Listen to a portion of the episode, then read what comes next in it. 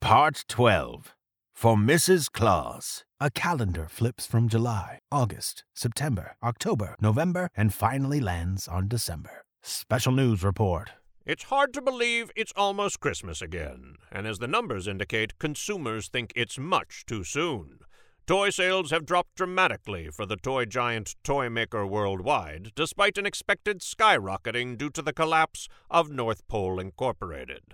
Was last year's catastrophe a turning point for the toy market, or has Toymaker worldwide's appeal waned so quickly? Mr. Goldman, do you have a comment about your market's current condition? No comment. In an epic grassroots campaign, unmarked white vans stop in the street. Members of I Believe in Santa Claus put letters in every mailbox. Every person gets a letter, from young to old. They open the letters and read. Dear Cindy. Dear, Dear Dear Helen. Dear Gerald, it's Santa Claus, and I need your help. On Christmas Eve, a manila envelope slides under the door at Max Morrow's office. Max opens it. It reads Here's where the truck left from the Toymaker Worldwide Corporation building. Hope it helps. Merry Christmas. Max grabs his jacket. He hired me to find justice, and it's coming. Max walks with an epic pace through the middle of the city street. Cars crowd around him, honking and piling up as he goes. Max sneaks into a back entrance at Toymaker Worldwide. He two steps up the stairs. Max knocks on Goldman's office doors. Come in. Ah, well, if it isn't Max Morrow. I was expecting you sooner. I got tied up. Goldman reaches for his checkbook. How much was it that I owed you again? I believe it was zero dollars and zero cents. Excuse me? I don't want your dirty money, Mr. Goldman. I'm here to make a citizen's arrest. Oh, on what grounds? I have undeniable proof of your involvement in the fun game poisonings video, satellite, signed confessions, you name it. hmm And have you notified the police? I'll notify them while they're locking you up. Goldman pushes a button on his desk. A blue electric field grabs hold of Max's feet. Max Morrow tries to move his feet, but he can't. That will be hard to do if you can't walk. Goldman walks up to Max and reaches into his pockets and throws out his cell phone and wallet. A guard bursts in. Sir, you're needed outside. It can wait. Uh, I don't think it can wait, sir. Look, Goldman goes to his window and looks outside. The streets are filled with people holding candles as far as the eye can see. Literally millions of people. I'll be right down. Goldman grabs his coat. He looks at Max. Now, don't you go anywhere. Oh, wait! You can't even if you wanted to. Goldman walks out the front of Toymaker Worldwide and faces the crowd. What's the meaning of all this? Silence. I said, What's the meaning of all this? Murmuring comes from the crowd. Little Justin makes his way through the crowd, holding a present above his head. People let him through. It's for you, Mr. Goldman. From all of us. Goldman opens it. There's nothing inside. What is this? There's nothing in here.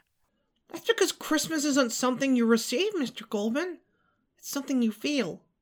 Inside. The crowd starts singing Oh Holy Night, and a pulse of positive energy rushes through the street and hits Goldman right in the heart. The entire city loses electricity like an EMP just went off, but with love. Goldman stumbles back and starts to fall to the ground, and a visual assault of love, laughter, and Christmas mornings hit him in the face, like when the Grinch's heart grew or when the food critic ate his first bite of ratatouille and ratatouille. Goldman hits the ground and his eyes open with a twinkle. Justin looks to the sky and sees Santa, Suburban, and Reindeer. All of the lights in the city turn back on as Santa flies past. Santa's here! The crowd parts like the Red Sea, and Santa touches down. He gets out and walks towards Goldman.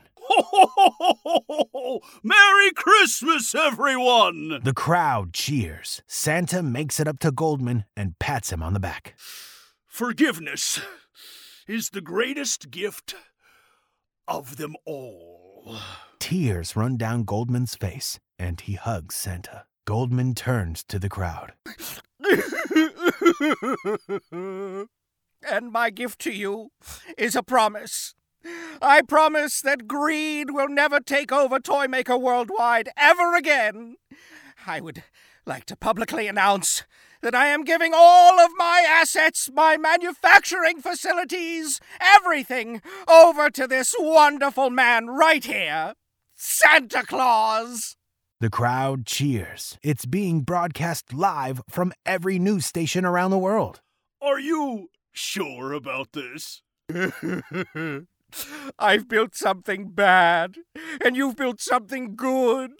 I'm certain. Santa and Goldman shake hands, sealing the deal. Wait! Max Morrow sprints up to the podium, out of breath, with handcuffs in hand. Your shackles can't hold me when the power goes out. I'm. Max notices the crowd, reads the room, and looks to Santa. So, justice is served?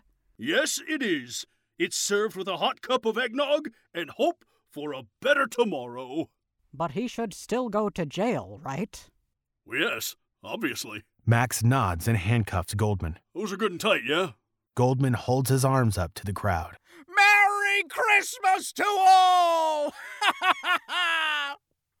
Ow, that's tight. Santa turns to the crowd. And to all a good night! well, I have to get going. I have all of your houses to visit, and the clock is ticking. Santa walks back to his suburban. He opens the door and sits. Hi, Santa. Santa turns and sees Jane sitting in the passenger seat, holding her puppy. She's smiling ear to ear. Are you talking to me or the puppy?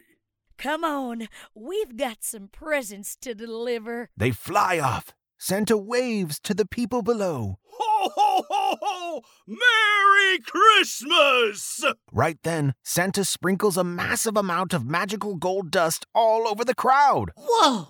Awesome! The crowd sparkles, and everyone levitates off the ground. People start flying around, and couples slow dance in the air. Justin takes Madison's hand, and she runs into a man holding some boxes. Oh! It's Alden. We need to stop meeting like this. Bud, aren't you going to be late for a meeting or something?